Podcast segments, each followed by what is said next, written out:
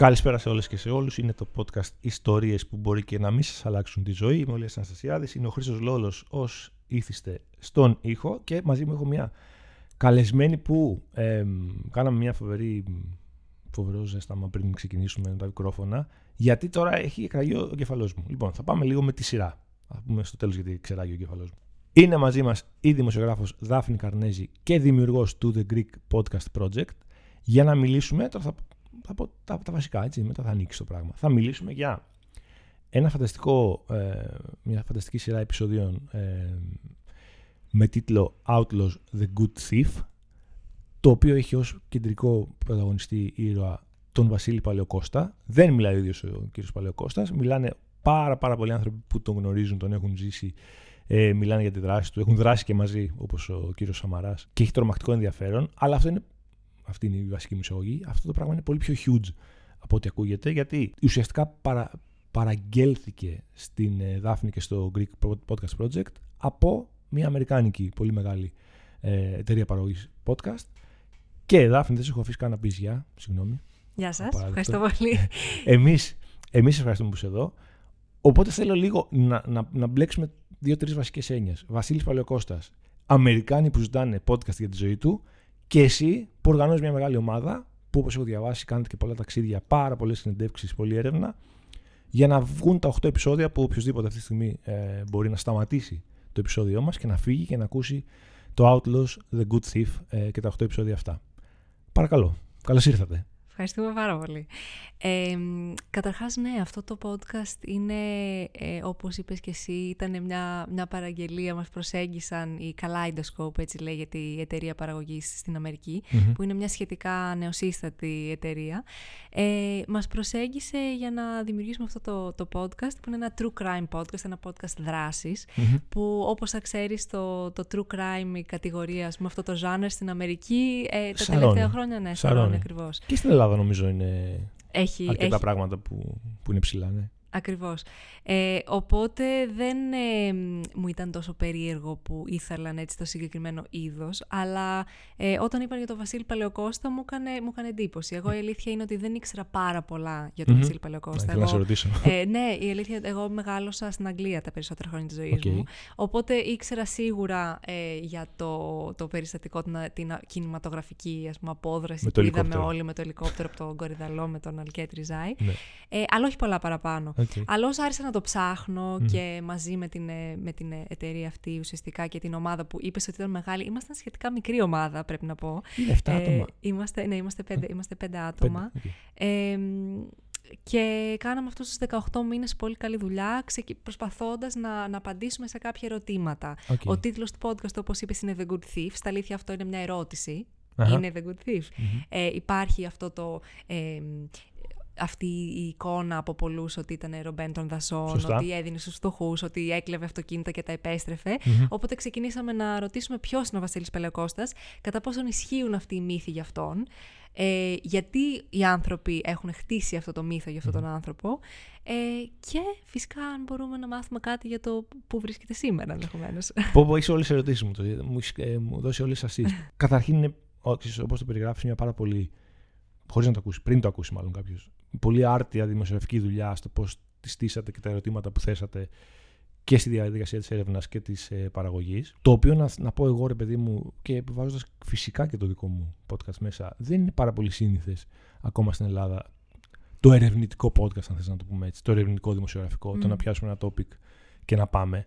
Ε, γιατί ακόμα και τα true crime που αναφέραμε λίγο πριν, ε, είναι λίγο, ξέρεις, σου διαβάζω μια ιστορία που ξέρεις και έχεις ξανακούσει το Θεόφιλος Εχίδη, ας πούμε, χωρίς να παρέμβω και να μιλήσω με ξέρω, τον αστυνομικό που τον συνέλαβε. Θέλει χρόνο και μπάτζετ όσο να είναι. Ναι. Και νομίζω ότι θέλει να καταλάβεις αυτό που λες και την αξία του να εμβαθύνεις, να πάρεις το χρόνο σου και να μιλήσεις με πολλούς διαφορετικούς ανθρώπους για να μπορέσεις να συλλέξεις πολλές διαφορετικές οπτικές. Σωστά. σωστά.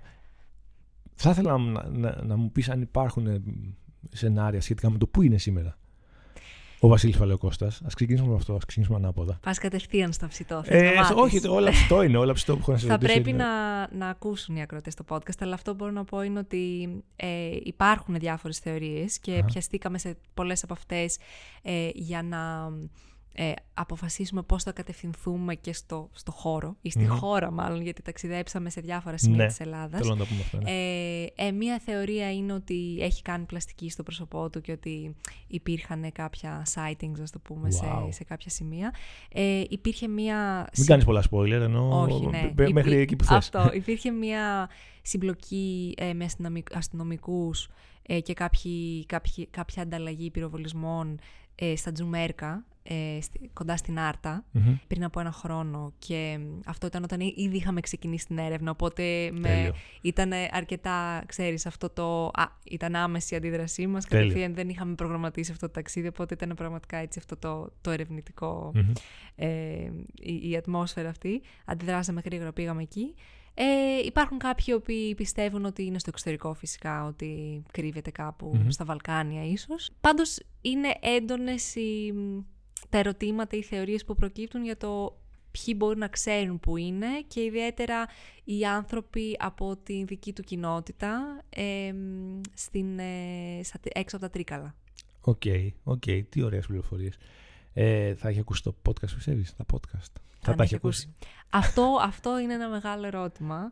Εγώ πιστεύω ότι μπορεί και να τα έχει και ακούσει. Εγώ. Χωρίς να, να... Την αλήθεια. Εγώ το λέω τελείως ενστικτωδώς. Ναι. Εσύ κάτι θα ξέρεις παραπάνω. Ναι. Αλλά νομίζω ότι μια τόσο άρτια δουλειά και επειδή μίλησατε, θα τα πούμε τώρα αυτά, με τόσο κόσμο και δικό του κόσμο και τον αδερφό του, ας πούμε, η συνάντηση με τον αδερφό του με, μου γεννά πολλά ερωτήματα. Ε, κάτι, κάτι θα έχει πάρει αυτή. Ναι, και μιλήσαμε δηλαδή με ανθρώπους που ε, τον φώναζαν κύριο Παλαιοκώστα. Ε, ο κύριος Παλαιοκώστας μου έκλειψε το αυτοκίνητο, μου το επέστρεψε μετά από κάποιους μήνες. Δηλαδή, τον σέβονται και τον φοβούνται ταυτόχρονα. Τρομερό. Ε, ναι. Θέλω να μου πεις λίγο εισαγωγικά, ξέρεις, ε, λίγο μέσα στη μέση όλη αυτή τη κουβέντα για τον κύριο, για τον κύριο Παλαιοκώστα. Λίγο για, την, ε, για αυτό που έχεις δημιουργήσει εσύ. Με αφορμή αυτό το, το έργο που πήρατε για τον ε, Βασίλη Παλαιοκώστα. Ουσιαστικά λοιπόν υπάρχει μια εταιρεία ε, δική σου που δημιουργεί podcasts και στα αγγλικά και στα ελληνικά.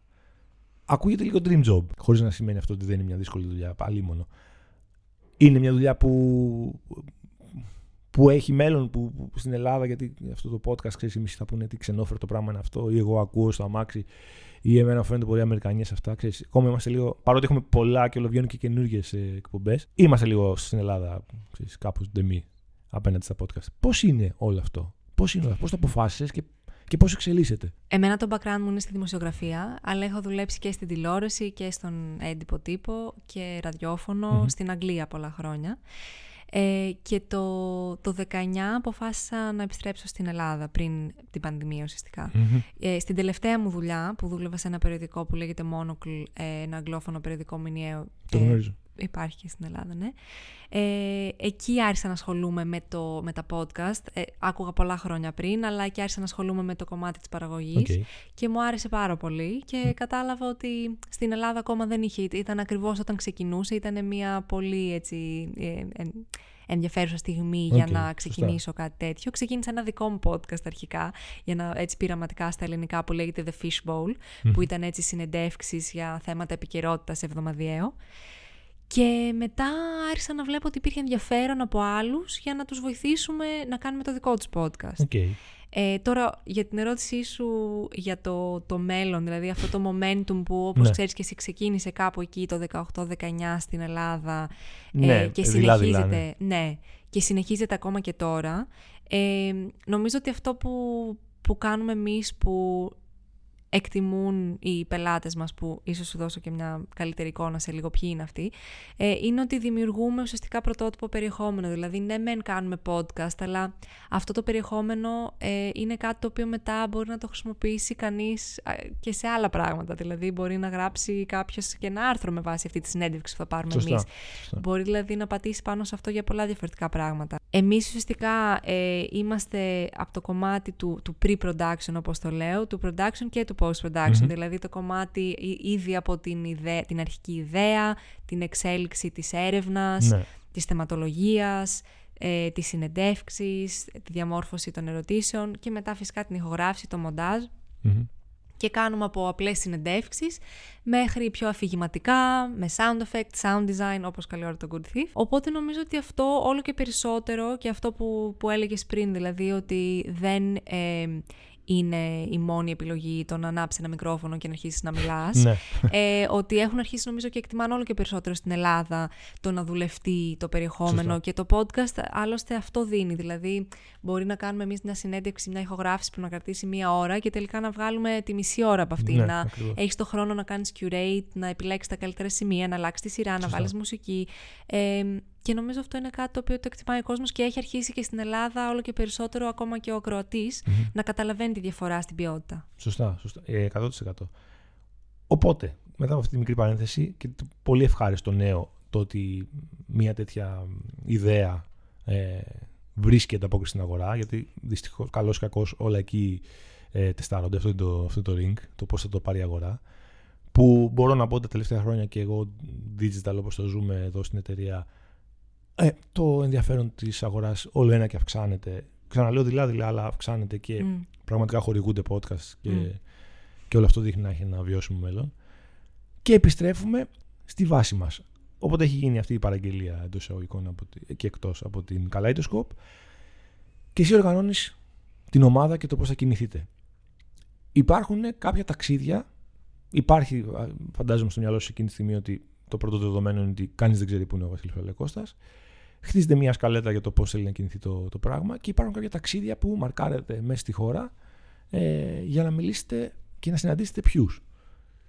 Λοιπόν, αρχικά ξεκινήσαμε διαβάζοντας ε, από άκρη σε άκρη το, το βιβλίο, το βιβλίο την αυτοβιογραφία του που όπως ξέρεις είναι πολύ ενδιαφέρουσα η ιστορία πίσω από αυτό, γιατί ο εκδότης ε, απλά το έλαβε μια μέρα ταχυδρομικός, προφανώς δεν, υποτίθεται, δηλαδή δεν ξέρουμε πού είναι ο Παλαιοκώστας. Οπότε διαβάσαμε αυτό, προφανώς είναι μόνο η μία όψη του νομίσματος, γιατί ε, προσπαθούσαμε όλα αυτά μετά να τα φιλτράρουμε, να τα επεξεργαστούμε, να τα συζητήσουμε με άλλους ανθρώπους ναι, που τον ήξεραν, να τα διασταυρώσουμε ακριβώς. Και οι άνθρωποι με τους οποίους μιλήσαμε ήταν από άλλους δημοσιογράφους που μπορεί να έχουν γράψει για αυτόν, μέχρι ε, συνεργάτες του, όπως mm-hmm. ανέφερες πριν τον Κώστα το Σαμαρά, ναι. που συναντήσαμε, ο οποίος, ε, όπως ξέρεις, έχει βγει πλέον από τη ναι. φυλακή. Ε, στα Τρίκαλα και αστυνομικούς, ε, κάποιους πρώην αστυνομικούς που ουσιαστικά ήταν επί χρόνια ε, το κύριο, η κύρια απασχόλησή τους στο να ψάχνουν τον Παλαιοκώστα και είχαν ναι, τρομερές ιστορίες να μας πούν μέχρι πολιτικούς έναν πρώην πρωθυπουργό ήταν ο Γιώργος Παπανδρέου ναι. Τι συζητάς με τον με έναν πρώην πρωθυπουργό για τον Βασίλη Παλαιοκώστα; Ναι.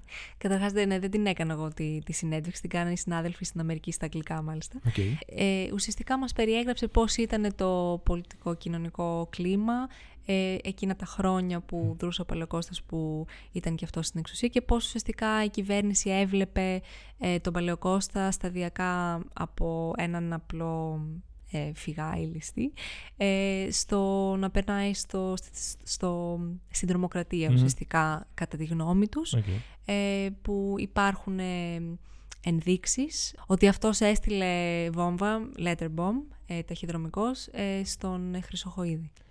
Το οποίο δεν έχει δεν έχει εξακριβωθεί επίσημα, ναι. Ε, ακόμα και συμμαθητές του Παλαιοκώστα και ανθρώπους που μεγάλωσαν ακόμα και στο διπλανό χωριό, γιατί έχει ενδιαφέρον το πιάσαμε στα αλήθεια από τα παιδικά του χρόνια. Ε, Αυτό είναι καταπληκτικό. Είναι καταπληκτικό. Έχω σημειώσει δύο-τρεις ε, ανθρώπους που είδατε και θα ήθελα πολύ να μου πεις κάτι παραπάνω. Ένας είναι ο αδερφό του. Που ξέρεις, όταν ε, διάβασα τον συναντήσατε και ήταν στο μπαλκόνι του σπιτιού του κάτι τέτοιο. Ε, όταν βλέπεις τον αδερφό του, Νίκο, του Βασίλη Παλαικώστα, τον Νίκο, ή τον αδερφό ενός ανθρώπου που καταζητείται και έχει ένα φοβερό μύθο πίσω του, πιστεύεις αρχικά ότι ξέρει που είναι. Ενώ ότι. Ρε παιδί μου, μιλάς με έναν τύπο που λες, ενώ μιλάτε ότι. Εντάξει, αυτός. Αποκλείεται να μην Αποκλεί... έχει κάποια ιδέα. Ναι, ρε παιδί μου, αν δεν έχει αυτός, okay, και επειδή καταλαβαίνω και η οικογένεια είναι δεμένη και η κοινότητα κτλ., ότι είναι ξέρεις, πολύ πιθανό. Ε, Πώς σας υποδέχεται εκείνος; Λοιπόν, αυτό θα σας Και την ιδέα σας θα σας το αφηγηθώ ε, ως τρίτο πρόσωπο στην ιστορία εν μέρη, γιατί εγώ ήμουν στην Αθήνα, πήγανε οι συνεργάτες μου, ο George ε, και η χριστινα ε, οι οποίοι με έπαιρναν τηλέφωνο, μου άφηναν μηνύματα στο WhatsApp για να με ενημερώνουν για όλο αυτό. Ε, Καταρχάς, το πρώτο ταξίδι που είχα πάει εγώ, ε, αφού πήραμε μια συνέντευξη από ε, έναν πρώην αστυνομικό που σου ανέφερα πριν, ο οποίος ε, Μας είπαν ότι ξέρουν που είναι το σπίτι του. Βρίσκεται under house arrest ο Νίκος Πελεκώστα, μας είπαν. Ήταν και αυτός, όπως ξέρεις. ο Νίκος, ο Νίκος Παλαιοκώστας, τα αδέρφια τι τα αδέρφια Παλαιοκώστα, πρώτα ξεκίνησε ο Νίκος. Και αυτό είναι που ε, εμένα μου έκανε πολύ μεγάλη εντύπωση σε όλη αυτή την έρευνα που κάναμε πόσο επηρεάστηκε ο Βασίλης από τον αδερφό του. Ο μεγαλύτερος αδερφός ήταν ο Νίκος. Ήταν ο Νίκος ο μεγαλύτερος αδερφός. Και αυτός ουσιαστικά ξεκίνησε σε αυτή τη ζωή και παρέσυρε να πω. Πάντως ε, ο, ο Βασίλης ήταν αυτός που ε, συνέχισε και που βγήκε ίσως λίγο εκτός κάποιων ορίων ή ιδεολογικών ορίων που μπορεί να είχε θέσει ο Νίκος ότι δεν χρησιμοποιούμε το... βία, ότι δεν θα κάνουμε απαγωγές κτλ. Ο, ο Βασίλης δηλαδή ξεπέρασε αυτή τη, τη γραμμή. Έχτισε πάνω στο legacy ας πούμε. Ναι, φοβερά ε, Ούτε όμως ο, ο ίδιος δεν έχει κατηγορηθεί για θάνατο, σωστά. Όχι, δεν έχει ε, επισήμως. Όπως είπαμε πριν ναι. υπάρχουν αυτοί οι ενδιασμοί για το Letterbomb. Αλλά...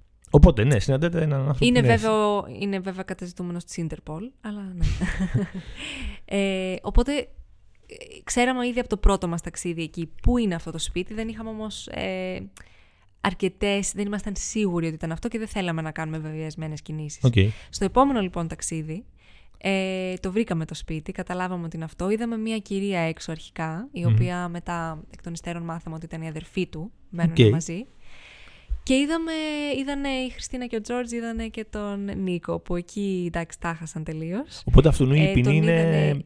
Ισχύει αυτή τη στιγμή που μιλάμε. Ναι, είναι ναι, ναι. περιορισμό εκεί. Εκεί. Okay, ναι, συγγνώμη. Ο οποίος έτσι φαινόταν πλέον γερασμένος, αλλά όχι.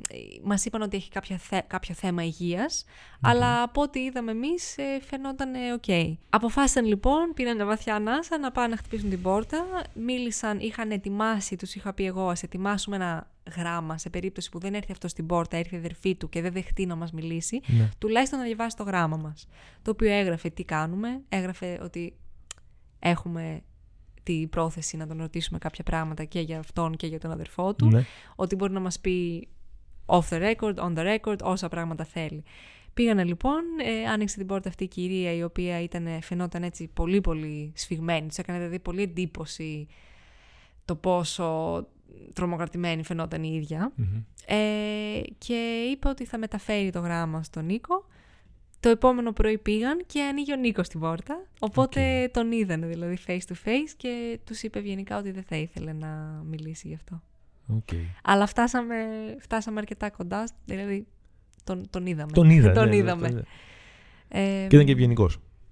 Και ήταν και ευγενικός. Ναι. Οπότε εκεί που πηγαίνετε λοιπόν, πώς λέγεται το χωριό; Ήταν στα, λίγο έξω από τα τρικαλα ε, στην Αγία Μονή λέγεται. Okay. Οπότε φαντάζομαι ότι κάνουν τα παιδιά έρευνα στο χωριό, έτσι, με ανθρώπους που θα τους έχουν, μπορεί να τους ξέρουν από παιδάκια ή να είναι φίλοι στην εφηβεία, δεν ξέρω. Τι βρίσκεται, τι βρίσκουν; Και, και ποια ιστορία μένει, ρε παιδί μου. Δηλαδή, ξέρεις, μπορεί όχι από εκεί απαραίτητα, από την Αγία Μονή, από, ναι. από, από τους δικούς του ανθρώπους, ας το πούμε έτσι. Νομίζω ότι μια ιστορία που μου έμεινε περισσότερο είναι για έναν άνθρωπο ο οποίος δεν ήταν ποτέ φίλος μαζί του, αλλά ουσιαστικά πήγαιναν στο ίδιο και μεγάλωσαν στο διπλανό χωριό. Ε, όταν ήταν στο δημοτικό, που τότε στο δημοτικό δεν πήγαιναν σχολείο κανένας από τους δυο. Κύριο Καραγιώργης λέγεται, ο οποίος τώρα είναι ο διευθυντής του Μουσείου Τσιτσάνη στα Τρίκαλα. Μάλιστα. Ε, και αυτός ε, μας περιέγραψε για τα παιδικά τους χρόνια, εκεί η, η βλάχη ουσιαστικά στα χωριά αυτά, τις δυσκολίες, ε, το, τη ζωή που είχαν η οποία δεν είχε τόσο στοργή από τους γονείς τους, τους άφηναν πάρα πολύ μόνος τους, δούλευαν στα χωράφια. Mm. Μας περιέγραψε δηλαδή μια πραγματικότητα που σε κάνει να αναρωτηθείς πώς αυτό προφανώς μπορεί να επηρεάσει ένα παιδί και ε, τι εικόνες μπορεί να του δημιουργήσει στο μυαλό για τις ανισότητες στη χώρα για την, και ιδιαίτερα για την απομόνωση. Δηλαδή, μας έδωσαν πολύ την αίσθηση ότι οι άνθρωποι, ότι οι άνθρωποι εκεί είναι κάπως ξεχασμένοι, ακόμα και τώρα. Ναι. Ότι είναι απομονωμένοι, βλέπουν έντονα την, τη διαφθορά που, που υπάρχει στη χώρα. Okay. Θέλω να μου πεις μία μαρτυρία. Ε, με πόσους ανθρώπους μιλήσατε αλήθεια; Τους καταγράψετε ποτέ; Ναι, ε, πρέπει να μιλήσαμε με πάνω από 30 άτομα, κάπου 30 άτομα, ναι. Ε, αυτόν που έβγαλε το καλύτερο περιεχόμενο, θέλω να μου, να μου πεις. Ποιο... Ε, νομίζω Μπορεί ότι... να είναι ελπιστό αυτό ή να το περιμένατε, αλλά ποιος; Ε, νομίζω ότι αδιαμφισβήτητα πρέπει να ήταν ο Κώστας ο σαμαρας γιατί αυτός ήταν ε, εκ των έσω. Σωστά. Προήλθε, οπότε οι, οι ιστορίες, τα συμβάντα, αλλά και η λεπτομέρεια, δηλαδή αυτός ο άνθρωπος, δηλαδή, σε αντίθεση με άλλους ανθρώπους που μιλήσαμε, οι οποίοι είχαν κάποια κενά μνήμης, όπως είναι λογικό, ναι. ε, αυτός ο άνθρωπος του μιλούσες και ήταν λες και σου περιέγραφε κάτι που έγινε χθες. Ήταν κάτι το απίστευτο. Η λεπτομέρεια, τα χρόνια, δηλαδή πραγματικά ένιωθες λες και ήσουν εκεί. Και ο ίδιος όταν μιλούσε, ένιωθες ότι σχεδόν αναπολύει αυτά τα χρόνια, ότι σχεδόν του λείπει αυτό. Ναι, ότι του λείπει. Ε, Πότε αποφυλακίστηκε ο Σαμαράς; Δεν υπάρχουν πάρα πολλά χρόνια. Θα σου πω δεν γιατί είναι πολλά χρόνια. Νομίζω ότι πρέπει να είναι μια δεκαετία. Θα σου πω γιατί το λέω. Δεν ξέρω τώρα να σου πω. Μπαίνει λίγο λιγότερα. Γιατί από ένα inside story τώρα που κολλάει και λίγο με τα mm. φοβερή αποκάλυψη θα κάνουμε σε λίγο. Όταν το 2015 έκανα ένα ε, μεγάλο αφιέρωμα στον αρχιφύλακα Ραβαντινό και μπαίνω έβγαινε στη φυλακή για αρκετό καιρό και ήταν με εμπειρία που με έχει και ένα θέμα που με έχει σημαδέψει. Ο Σαμαράς μπαίνω έβγαινε εννοείς; Εγώ μπαίνω έβγαινα. Ενώ πήγαινα και ερχόμουν γιατί είχα ραντεβού με, με τον αρχιφύλακα. Είχε συμβεί το εξής τρομερό σχετικά με τον Σαμαρά. Όταν είχε βγει το θέμα λοιπόν αυτό, στο οποίο ο Ραβαντινός σε ένα από τα κεφάλαια, ξέρω ήταν ένα long read 10.000 λέξεων, σε ένα από τα κεφάλαια, το πιο pop κεφάλαιο, μίλαγε για κρατούμενους που έχει γνωρίσει και εκεί λίγο για τον Παλαιοκώστα. Και εκεί προέκυψε ότι προέκυψε με, με το podcast. Είχα λάβει ένα μήνυμα από την σύζυγο του κύριου Σαμαρά που έλεγε ότι θα ήθελα πάρα πολύ να σου πω ή να σου πει ή να σου πω μέσω αυτού πολλές ιστορίες ε, παρόμοιες που έχεις ζήσει κτλ. Αλλά όταν μου το έστειλε αυτό η κυρία το μήνυμα ήταν μέσα mm. ο Κώστας Ε, και τώρα διάβασα ότι έχει πρωταγωνιστικό ρόλο στο, στο Outlaws the Good Thief και τα θυμάται τέλεια, ε. Ναι. Έχει γράψει και βιβλίο. Και με τη γυναίκα του, μάλιστα, γνωρίστηκαν όταν ήταν στη φυλακή. Τώρα που ανέφερες στη γυναίκα Καταπληκτικό. του. Είχε διαβάσει κάποια άρθρα του που μιλούσε για τη φιλοσοφία, την, την ιδεολογία του. Έγραψε και αυτός ένα βιβλίο. Μπράβο, μπράβο, αυτό θυμάμαι. Και του έστειλε μια ερωτική εξομολόγηση. Και αυτό, έτσι με τις, αυτό με τις ερωτικές εξομολογήσεις σε κρατούμενους. Ναι, είναι, κάτι είναι ένα φαινόμενο. Ναι. Δεν ξέρω αν το αναλύσατε ή αν πέσατε πάνω σε αυτό με οποιοδήποτε τρόπο, αλλά νομίζω ότι ισχύει, ισχύει και ισχύει και θα ισχύει και ναι. θα προκαλεί απορίες, αλλά νομίζω ότι κάπως όλα εξηγούνται. Οπότε, τι, πες μου μια ιστορία που σας είπε ο κύριος Σαμάρας που θυμάστε. Ιστορία με τον ε, κύριο Παλαιοκώστα. Κοίταξε, πέρα από τις ε, αφηγήσεις των αποδράσεων, των, ε, των ληστείων, των ε, ε, των κλοπών, των απαγωγών κτλ. Είχε ενδιαφέρον το ότι υπήρχαν και πολλές χιουμοριστικές στιγμές και αφηγήσεις. δηλαδή αυτό το podcast είναι και ένα podcast με χιούμορ ε, και μας αποκάλυψε μία πλευρά του Παλαιοκώστα Παλαιοκώστας ο Φιλόζωος, ας πούμε. Ε, γιατί βρήκαν ένα σκυλάκι σε μια συμπλοκή που είχαν με την αστυνομία. Είχαν ήδη ένα σκυλάκι που το είχαν βρει στο δρόμο και το είχε υιοθετήσει ο Παλαιοκώστας και μας περιέγραψε πώς ήρθε πάρα πολύ κοντά στο να τον πιάσουν επειδή αυτό το σκυλάκι είχε βγει από το αυτοκίνητο και προσπαθούσαν να το μαζέψουν. Παρότι δηλαδή ε, ήταν έτοιμοι να, να τους πιάσουν, ναι. αυτός επέμενε να μαζέψει το σκύλο. Οπότε, οπότε αυτό ήταν κάτι που μου έμεινε γιατί το, το, όχι το χάσανε το, σκυλάκι, ναι. Αλλά ναι, παραλίγο να τους, ε, να, τους να, να τους κοστίσει αυτό. Ε, κάτι άλλο που θυμάμαι είναι όταν περιέγραψε πώς ξέφυγαν ο Νίκος, ο Βασίλης και ο ίδιος ε, μετά από μια ληστεία και πήγανε σε ένα... Ε, ε, αναγκάστηκαν να καταφύγουν στο βουνό, στο κοντινότερο βουνό εκεί ε, και είχαν μαζί τους ε, πολλές χιλιάδες ευρώ και αποφάσισαν ότι πρέπει να τα θάψουν σε ένα σημείο ε, στο βουνό και σκορπίστηκαν μετά και έπρεπε να ξαναπάνε μετά από λίγο καιρό να το βρούνε ναι. και δυσκολεύτηκαν να, να τα ξαναβρούν, τελικά τα βρήκανε. Τα βρήκανε. Αλλά ε, έτσι όπως το περιέγραφε μέσα στο σκοτάδι και όλη αυτή την κατάσταση είχε, ήταν ναι, μεγάλη αγωνία. Και το τελευταίο που μου έμεινε είναι ε, όταν περιέγραφε με την σύντροφό του, μια, μια σύντροφο που είχε τότε που είχε υποτίθεται πλέον αποφασίσει να, να σταματήσει τελικά τη, τη ζωή ας πούμε του εγκλήματος και είχε μπει στο πλοίο στην Πάτρα αν δεν κάνω λάθος για να περάσει επένδυση στην Ιταλία αυτός ήταν, ε, αγαπάει ακόμα πολύ τη ζωγραφική. Γι' αυτό τον λένε, άμα δεις στο, στο, ο διεθνής τύπος, αλλά και στο podcast τον λέμε The Artist. Είναι ο καλλιτέχνης, ας πούμε. Ε, και ήθελε να πάει να ξεκινήσει την καινούργια του ζωή ε, ως ζωγράφος στην, στην Ευρώπη.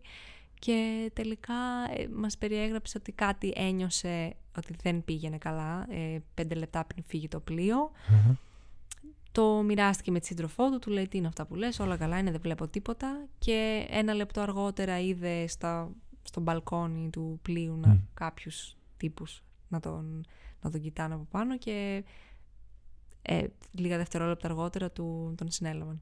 Πω πω, ναι. κοιτάω με, με ανοιχτό το στόμα. Ωραία, επειδή έχει πάρα πολλές τέτοιες ιστορίες και δεν μπορούμε να πούμε εδώ και δεν είναι Πάρα, πάρα πολλές. Και είμαι σίγουρη ότι θα ακούω μετά το podcast εδώ πίσω και, και θα, θα λέω και έπρεπε να είχα πει και την Και αυτή και αυτή και αυτή. Τα 8 επεισόδια του Outlaws The Good Thief είναι στο Spotify και σε άλλες πλατφόρμες; Ναι, ναι, σε όλες τις πλατφόρμες. Apple Podcasts, Google Podcasts, όπου. Σας περιμένω να τους ακούσετε για να μείνετε με το στόμα ανοιχτό όπως και εγώ. Ποιο είναι το επόμενο, έτσι, ένα από τα επόμενα μεγάλα project που, που ετοιμάζετε, που, που σκέφτεστε ή που σας ζήτησαν; Ε, θα ήθελα πολύ να ξανασυνεργαστούμε με την Kaleidoscope, ε, γιατί και μ' αρέσει, όπως είπες, παράγουμε περιεχόμενο και στα ελληνικά και στα αγγλικά, αλλά νομίζω ότι ήταν για μένα μια πολύ ωραία ευκαιρία, γιατί ήταν ελληνικό το θέμα και η ιστορία αυτή, αλλά μπορέσαμε να το πάμε προς τα έξω και να το, ε, να το δείξουμε σε ένα, σε ένα διεθνές κοινό, οπότε θα ήθελα να ξανασυνεργαστούμε. Έχουμε πάντα ε, πολλά project που, που τρέχουν και θα τρέχουν για διάφορους οργανισμούς και πελάτες. Έχουμε μια πολύ ωραία τώρα που θα ξεκινήσει για μια μικιό, δεν μπορώ να πω ακόμα ποια είναι, αλλά έχει έτσι έντονο ανθρωπιστικό χαρακτήρα και θα είναι και αυτό αρκετά αφηγηματικό με sound design κτλ. Ε, και πάντα θέλω να, να δούμε πώς, ποια θα είναι η επόμενη δική μας ε, παραγωγή. Ανυπομονούμε θα πω. Ε, θα πω το εξής ε, για να σας αφήσω ένα μικρό spoiler τόση ώρα. Ότι συνειδητοποίησα κατεβαίνοντας στο στούντιο και συναντώντας την Δάφνη ότι, μιλώντας για αυτό το podcast και διαβάζοντας για αυτό το podcast, χωρίς να το έχω ακούσει ακόμα, γιατί δεν το έχω ακούσει, δεν θα, το, δεν θα έχω την έκπληξη, ότι υπάρχει και δική μου ε, μικρή συμμετοχή σε αυτό. Ε, σε ποιο επεισόδιο, δεν έχει καμία σημασία. Σε κάποιο. Νομίζω πρέπει να είναι στο τέταρτο ή στο πέμπτο. OK. Okay. Στο οποίο αφηγούμε τι συναντήσουμε τον κύριο Ραβαντινό και πώς αυτές συνδέονται, συνδέονταν ή τι άκουσα από εκείνον για τον Βασίλη Παλαιοκώστα. Τέλειο. Να υπάρξει ένα podcast που δεν το ήξερα. Θα το ακούσω. Θα το ακούω έτσι κι αλλιώς. Θα το ακούσω ακόμα περισσότερη περιέργεια. Οπότε θέλω να σε ευχαριστήσω πάρα πολύ, Δάφνη. Ευχαριστώ πάρα πολύ. Που ήρθες εδώ. Ε, ήταν η Δάφνη Καρνέζη, δημοσιογράφος και δημιουργός του The Greek Podcast Project, που βρίσκεται πίσω από τα εξαιρετικά 8 επεισόδια του podcast που πρέπει να ακούσετε. Με το που τελειώσει αυτό εδώ, ε, ονόματι Outlaws The Good Thief, για τη ζωή του Βασίλη Παλαιοκώστα, με πάρα πάρα πάρα πολλές μαρτυρίες ανθρώπων που τον έζησαν και κάποιον μάλιστα που τον έζησαν και ως συνεργοί όπως ο Κώστας Σαμαράς. Δάφνη, σε ευχαριστούμε πάρα πολύ. Να μας καλέσει να γράψουμε κανένα άλλο podcast εκεί ως δημοσιογράφοι, να νιώσουμε λίγο ερευνητές και ότι συμμετέχουμε σε κάτι ε, Εγώ ευχαριστώ, οπωσδήποτε. που έχει ουσία. Χρήστο Λόλος, ευχαριστούμε για όλα. Ελπίζω να μην αρχίσει μια καριέρα ε, ληστή μετά από αυτό το. δεν ξέρω αν σε ενέπνευσε κάτι. Είναι inspiring. Ο κύριος Βαλαιοκώστα. Να είναι καλά όπου βρίσκεται. Και αυτή ήταν μια ιστορία που μπορεί και να σα αλλάξει τη ζωή, εκτός αν έχετε ε, όνειρα για να γίνετε podcasters κανονικοί, ε, ερευνητές ή να γίνετε κάτι άλλο που δεν θα πω εγώ αυτή τη στιγμή εδώ γιατί δεν, ε, δεν είναι, καλό, δεν είναι καλές συμβουλές. Να είστε καλά, τα λέμε πάλι την επόμενη εβδομάδα. Ε, φιλιά σε όλους και σε όλες.